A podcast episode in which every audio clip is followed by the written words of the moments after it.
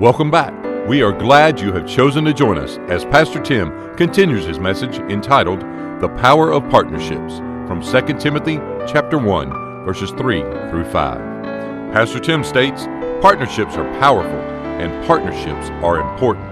Yes, we are to serve the Lord, but not alone. There are those who have gone before us on whose work we build, and there are those who walk beside us who help us build for the future. Paul reminds Timothy of these truths in the extended greeting of this second letter. Here's Pastor Tim. So you have a primary partnership, that's the Lord. You have past partnerships, those are people that have gone before you. These, in all likelihood, I mean, I know Clark Standard. I could call him and talk to him. But I'm trying to think now, I want to make sure I say the right thing. I have met three former pastors. I don't know any of the other ones. I don't have to, do I? As my forefathers did. I want to continue on. So I have some I have a primary partnership, I have some past partnerships. And then thirdly, I, I really think that this really ought to be number two. We have personal relationships, or personal partnerships, I should say. You have personal partnerships. So look at this. He says, I thank God, whom I serve with a pure conscience, as my forefathers did, as without ceasing I remember, maybe mark this word, I remember you in my prayers night and day, greatly desiring to see you, being mindful of your tears, that I may be filled with joy when I call to remembrance the genuine faith that is in you. As Paul writes this to Timothy. He is writing it almost, well, we're going to get to the last one in a minute, but in a, in a way, he's kind of got that past partnership thing going on. He is handing off the baton. This is the, this is the final handoff as far as Paul is concerned. But whereas I may not know all of my forefathers, I may not know all of those who've gone before me, I do know the people that I serve with now. I do know those personal partnerships that I have. Paul knows Timothy. Timothy knows Paul. They, they, they know one another. Timothy knew, uh, uh, he was not unfamiliar with the church in Ephesus when he went to it. He already knew some of these folks. He goes, they become personal partners with him. They are the ones who are working side by side, hand in hand with him as he serves the Lord and he serves that church. As he does, as Paul says, as he serves God with a pure conscience. Now they're simply doing that together. Notice what Paul says to him. One, I'm praying for you. You want to do something great for your personal partners? Then pray for them. He says, I pray for you night and day it's not simply that, you know, that I'm on a list or I'm on a checklist. And so, you know, whenever my prayer partner finally gets around to praying, you know, they're going to call out my name and check, you know, it's there. He, he, he is constantly, Timothy is constantly on Paul's mind, whether it's in the day or whether it's at night. And Paul says, I'm praying for you constantly. Pray for your partners. You know that, um, you know that way that, uh, that you get frustrated when you serve? You, you know, when, you, um, when you've served for a while and you don't really see the fruit maybe that you expect to see, and you have that real sense of disappointment, you know? Uh, you, you may have even been to the point where the disappointment is so great that number one, you begin to wonder, is this really worth it? And then number two, I don't think I want to do this anymore. I mean, come on, we've all been there, right? So is your partner, your personal partner, the person that you co labor alongside right now. they go through those very same things. So Paul says, I am not ceasing to remember you in my prayers night and day. I like the way Samuel said it. I'm not going to sin against the Lord in ceasing to pray for you. Okay? Look at verse 4. Greatly desiring to see you. Personal partners are people that you want to be with, that you want to be around, that you want to serve with. It's somebody that you look forward to seeing. Paul says, I am greatly desiring to see you. It's not the person that you see in the grocery store and you go, oh, am I, am I too far into the aisle that I can't just kind of swing back out yet? You know, it's not that person. It's the one that you long to see. You love this person. This person is your personal partner in ministry. You can't wait to see them. You can't wait to serve with them. If you're serving with a pure conscience, then you're holding them in the right degree. So Paul says, I'm greatly desiring to see you. So pray for them. Look forward to them. Let's go to number three. Look what he says in verse 4 as he continues. Being mindful of your tears that I may be filled with joy. that phrase, just taken out of context, sounds kind of odd, doesn't it? When I think about you crying, boy, it sure makes me happy.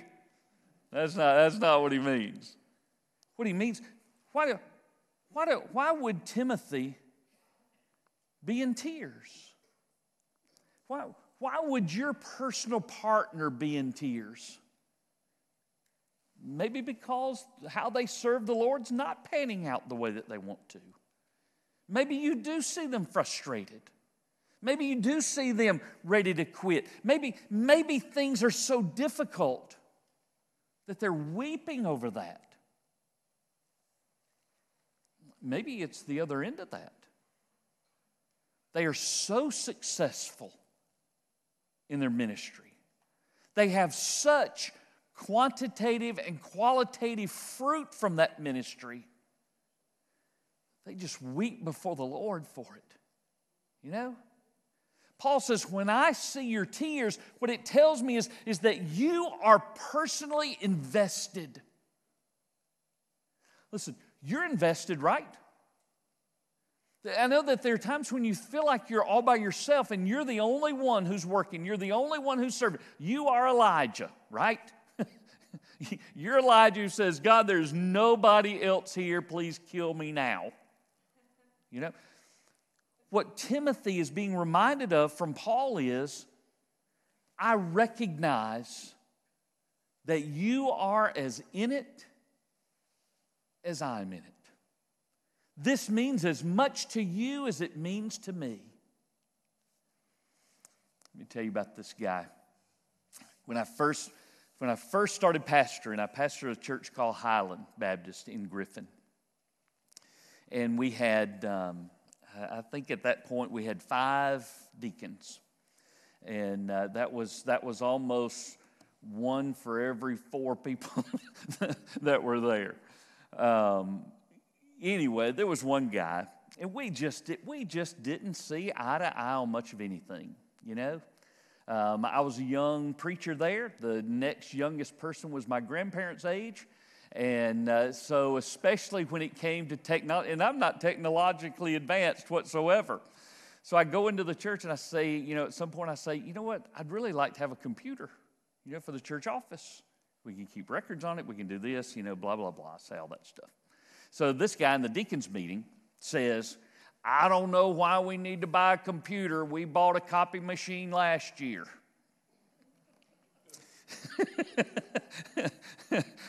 There's some people who get that. So, anyway, uh, you know, I'm just so frustrated with this. And, uh, and finally, um, this guy gets so frustrated that he just quits. You know, I quit. I, I'm not going to be a deacon anymore. And uh, anyway, I'll tell you the long story version of that some other time. But uh, decided he didn't want to do it, you know? And that's okay. If somebody doesn't want to serve, I don't want them to serve, you know? Do you know, though, that after that, I began to spend some time with him? And just go sit on the porch, talk to him some, talk to him some at church. What I realized was his name was James. James wanted the very best for our church. He wanted it to grow. He, he wanted to see people saved. He wanted, he, wanted, he wanted those folks to be ministered to in their times of need. He, I mean, he, he really wanted the very best for our church. I wanted the very best for our church. I wanted to see it grow. I wanted to see people saved. I wanted to see the people that were there get ministered to in their times of need. I'm telling you, I wanted the best for that church. We wanted the exact same thing. We just saw it a little bit different. That's okay, isn't it? Your partner's not your carbon copy. Your partner is not a robot. Your partner is not a mini me. But if your partner is in it for the very best, then when you see their tears, what does that fill you with? With joy. Not necessarily happiness, but real, genuine, Holy Spirit given joy. In verse 5, you see this I don't even know where I am, fourth or fifth element that's here when we talk about our personal relationships. He says, When I call to remembrance the genuine faith that's in you. That's what you see, isn't it? We, we get so tied up in all the differences that we have. You know, somebody's a pre-tribulation. Somebody else is a post-tribulation. Somebody somebody thinks this about the bible. Somebody else thinks this about the bible. You know we we come in so many different angles and we highlight those things that are that are different. Those things potentially that are just negative. I have my personal partnership this person that I pray for day and night, this person that I long to see, this person that I know, I know so well that they are in it that it fills me with joy. What I'm really looking at is that's a, that is a genuine brother. That is a genuine sister in Christ. They belong to Jesus. That's what stands out, isn't it? When it really comes down to good personal partnerships, you're looking for somebody who reflects Jesus. You're looking for somebody who will help you reflect Jesus. That's a good personal partner. Let me ask you this, even before we get to the last one. I know that you have a primary partnership. You know, you wouldn't be here tonight if you, don't have, if you didn't have that. I know that you have past partnerships. I know that there have been people that have that have kind of paved the way. What I don't know is do you have a personal partnership? You can put an S on there, it's okay. You don't have to have one. Do you have real, genuine, personal partnerships in your life? You were not designed to live the Christian life by yourself. You're not designed to go through church life by yourself. You're not designed to go through family life by yourself. God has developed us for relationships. And those relationships need to be deep and they need to be meaningful. You may have scores of acquaintances, but you genuinely need to have a handful of friends. Okay? Let's go to the last one. Number four. So you have a primary partnership, you have past partnerships, you have personal partnerships. In verse number five, we realize that we also have parental partnerships. Parental partnerships. Now, I don't necessarily mean your biological parents, I mean mentors.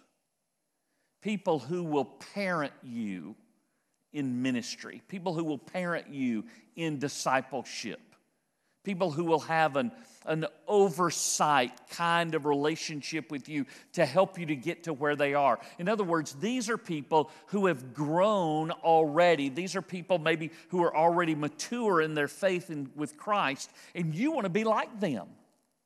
You look at them and you say, I want to be like that person. Yeah. Those are the partnerships that you're looking for. Notice what he says in verse number five. He says, When I call to remembrance the genuine faith that's in you, what about that genuine faith? That's the which. Which he says, when he says which, he's talking about the genuine faith. He says, which dwelt first in your grandmother Lois and your mother Eunice, and I am persuaded is in you also. I'm convinced. I am convinced he says that Lois was a genuine believer. I am convinced that Eunice was a genuine believer. I am convinced, I am persuaded that you are a genuine believer. And what he's saying by pulling out grandmama and mama is saying that same kind of faith those same kind of characteristics that I see in your grandmother and that I see in your mother, I see those things in you. I see that you believe like they believe. I see that you act the way that they act. I see that you're focused in areas of service the way that they are. Fast forward a few chapters in this book, and Paul's going to say how thankful he is for Lois and for Eunice. Because he says, from childhood, they have made you know the Holy Scriptures, which are able to make you wise unto salvation. He's thankful because those parental partnership have led Timothy to the point to where when Paul came to visit on that first missionary journey, he's able to hear and understand the gospel and give his heart to Jesus. See, Lois and Eunice, they they sort of serve in a parental partnership over Timothy. But so does Paul. Paul does. Paul is Timothy's mentor. Timothy looks up to Paul. He wants to know, you know what? I'm having trouble with the church in Ephesus. I wonder what Paul would do. You know, too bad Timothy and Paul didn't have cell phones. They could have at least texted one another. You know, hey, what, what, do, you, what do you do when this happens? Because you know that when they got together, those were the questions that were asked. Can you imagine? You know, at the end of this book, Paul is going to tell Timothy, I want you to come. I want you to come quickly. I want you to do your best to get here before winter. When you come, I want you to bring my coat, and I want you to bring my books, and I want you to bring my Bible. When you come, Timothy, imagine what those conversations were like. What did they talk about? Ephesus became a better place because of Timothy. And Timothy became a better man because of Paul. I want that for you. Let's pray. Can we go back to where we started? That person that's sitting near you or next to you. That's your partner in ministry, isn't it? That's your personal partner. Maybe that person is sort of a parental partner, a mentor. I, I kind of suspect that what you might pray for them now might be a little different from what you prayed for them at the beginning of the message. So why don't we take time and just do that? Pray for them again. You know? Pray for them like a partner would pray for them. If I can help you, I want to. I want you to come. You can pray with me. If you want to gather in the altar, you can do that. It'd be great to see partners who serve the Lord with a pure conscience together praying in the altar? Be good. Whatever the Lord leads you to do. Jesus, I'm so thankful for those that have gone before me. I'm thankful for those who go with me. And Father, I ask your blessings. We serve you. We serve at your pleasure. We serve with your power. Serve with your fruitfulness in mind. Father, we ask that you bless our church, that you'd grow our church, that you would do the very best in this place. In Jesus' name I pray. Amen. Let's stand together. If you need to come, then come on. I want Sean to lead us as we sing. This year at Britt David, we would like to challenge you to share the love of Christ with those you come into contact with each day. Remember, he who wins souls is wise. Pastor Tim would love to connect and share with you about a personal relationship with Jesus Christ and how you can know that you know that Jesus is your Savior and Lord. That address is church office at brittdavid.org. We are located at 2801 West Britt David Road, Columbus, Georgia 31909. Thanks again for joining us here on Britt David Podcast.